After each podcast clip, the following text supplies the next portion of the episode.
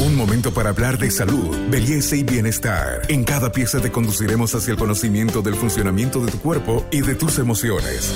Para avanzar hacia una mejor versión de ti mismo, esta es una sana idea de Pharmacore para que te mejores. Eh, hola a todos, soy Juan Pablo Rodríguez, soy pediatra infectólogo y hoy vamos a hablar las características de los niños nacidos en pandemia.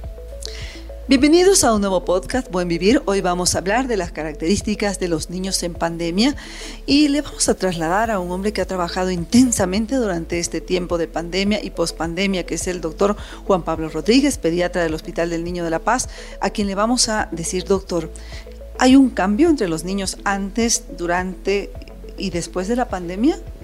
Sí, sí, realmente la pandemia ha afectado mucho a los niños. Em, porque hemos visto un retraso en su desarrollo en general, un retraso global en su desarrollo. Muchos niños han tardado en, los niños más chiquititos han tardado en aprender en hablar, en socializarse.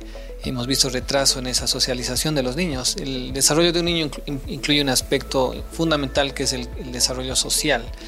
Eh, y el niño aprende a hablar mucho más rápido cuando está en contacto con otros niños. ¿no? Entonces, al haber tenido este distanciamiento social de los niños, ha hecho que muchos niños tengan un poquito de retraso, estén un poco más aislados o sean un poco inclusive más huraños. Eh, pero este, esta post-pandemia que estamos viviendo está haciendo que esto vuelva un poquito a la normalidad. Eh, obviamente sí estamos viendo un poquito de, temor todavía en, en, los niños en, en poder relacionarse esto un poco influenciado por los padres, ¿no? Si bien está bien protegerlos, irse al otro extremo de la sobreprotección, que no te vas a juntar con este o con otro niño, ha hecho que los niños estén a veces un poquito con, temerosos de poder adquirir o de ir al colegio por, el temor de adquirir alguna infección. Y, no solamente los niños chiquititos, donde, donde, hemos tenido muchos problemas también son con los adolescentes. Los adolescentes ha, ha generado bastantes problemas de cambios de conducta, eh, un poquito eh, mayor adhesión al, eh, al, celular y todo lo que implica esto, que ha hecho que muchos niños y adolescentes sobre todo ahora estén muchos más aislados, que inclusive volviendo en la pospandemia a las actividades, muchos niños y adolescentes prefieren seguir estando en este vicio que es el celular y los juegos, etcétera, y eso ha generado un poquito otro trastorno que estamos viendo también en adolescentes y en niños, que es el sobrepeso y la obesidad muchos niños con sobrepeso y obesidad por falta de actividad física. Entonces creo que son un poquito el resumen de todo lo que hemos visto eh, como consecuencias eh, o, efectos colaterales de la pandemia, ¿no? Y creo que el hecho de volver nuevamente a lo, a lo que éramos antes, digamos, de la pandemia, eh, va a hacer que el desarrollo de los niños y los adolescentes vuelva a la normalidad y tengamos menos problemas sociales y enfermedades también relacionadas con esos problemas sociales, eh, hasta problemas visuales, etcétera, que se han asociado con el uso prolongado de los dispositivos celulares. Este podcast es una sana idea de Pharmacorp los niños de alcoba, los niños de cuarto, eh, es uno de los fenómenos del COVID, doctor. Si bien en algún momento se recomendaba quedarse en casa, estar en su cuarto, ¿qué es lo que debemos comprender acerca de esta nueva normalidad eh, respecto a lo que usted señalaba, ¿no? ese cambio eh, trascendental que han tenido las, las rutinas de nuestros niños? Sí, realmente ha sido una rutina muy dura para ellos. los papás ya no sabían qué hacer con ellos en la casa, eh, si bien muchos se han esforzado por darles horarios con el celular o con los juegos, eh, llegó un momento donde ya no había más que hacer, se acabaron los juegos o las actividades. Entonces creo que el, poder retomar actividades al aire libre y actividades físicas en los niños es súper importante porque esto desarrolla eh, su crecimiento completo, ¿no? Completo a nivel orgánico y a nivel psicológico y el poder estar con otros niños, su desarrollo psicosocial. Entonces creo que a partir de ahora eh, algo que tenemos que aprender es si bien este virus es muy eh, peligroso eh, en, ciertos grupos de poblaciones y podemos llegar a tener 100 olas, creo que hay estrategias como la vacunación y las normas de bioseguridad que hemos visto que ayudan. Y cumplir con todo esto va a hacer que nosotros podamos liberarnos y tener una vida más normal y creo que los niños son los que más están en crecimiento y el estar en, sociedad pues les ayuda mucho a su desarrollo. Doctor, algo que usted mencionó y que también debe llamar la atención, niños nacidos en pandemia eh, tienen retrasados los tiempos, por ejemplo, para gatear, caminar, pero sobre todo para hablar. ¿Hay un retraso? ¿Ustedes han visto este fenómeno también?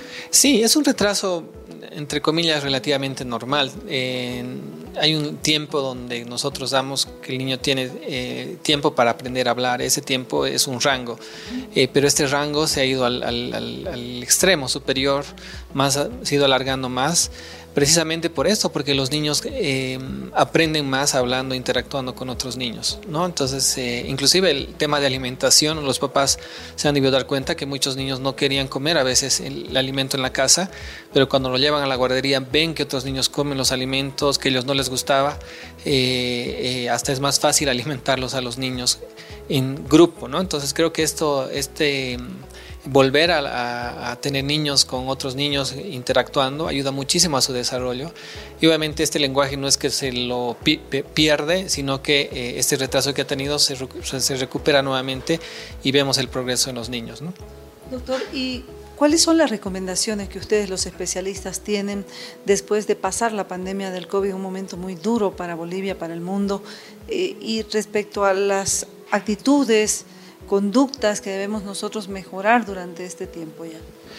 Bueno, hemos aprendido muchísimo, ¿no? Y, la pandemia ha sacado cosas buenas y malas de las personas, eh, y creo que tenemos que sacarnos con las cosas buenas, que es la colaboración que ha habido entre todas las personas, eh, el poder colaborarnos entre todos, el poder volver nuevamente eh, con la vacunación a nuestras actividades, la responsabilidad de vacunarnos es fundamental, no solo con uno mismo, sino con el grupo porque si todo un grupo está vacunado no va a haber infección, pero si hay personas que no están vacunadas, esas personas eh, son susceptibles, se infectan y pueden contagiar a otras, entonces son, se vuelven reservorios del virus las personas no vacunadas. Entonces creo que el poder trabajar en equipo eh, y, conscientemente eh, vacunarnos entre todos va a hacer que podamos volver a la normalidad y nuestras actividades eh, tanto de adultos como niños, va a ser que favorezcan sobre todo a la niñez, porque vamos a tener niños en colegios, en escuelas, en las, en las plazas, en los parques, haciendo deporte, y eso va a eh, mejorar mucho su salud, eh, no solamente psíquico-social, sino física también.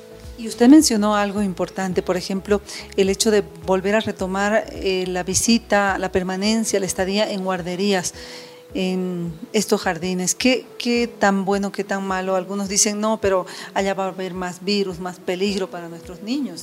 Sí, hay estudios que han demostrado que eh, los niños en guardería se enferman mucho más, pero este, estas infecciones que tienen estos niños que adquieren en las guarderías les generan anticuerpos y estos niños eh, posteriormente son menos enfermizos, digamos, ¿no? porque tienen anticuerpos que han generado en estos eh, centros donde hay muchos niños. Y es cierto, las personas, los niños que van más a guarderías tienden a tener más infecciones y a tener más problemas, pero eh, esto a la larga tiene un beneficio porque generan anticuerpos y en generalmente esas infecciones en estas guarderías no son serias, sino les da protección para un futuro y estos niños son inclusive mucho más saludables en el futuro. Soy Carmen Melgar, hoy hemos hablado sobre los niños nacidos en pandemia, cuáles son sus características, cuál es el estado actual y por supuesto cuáles las recomendaciones del doctor para que puedan, puedan tomar una vida normal y por supuesto fortalecer su salud. Con nosotros será hasta nuestro próximo podcast.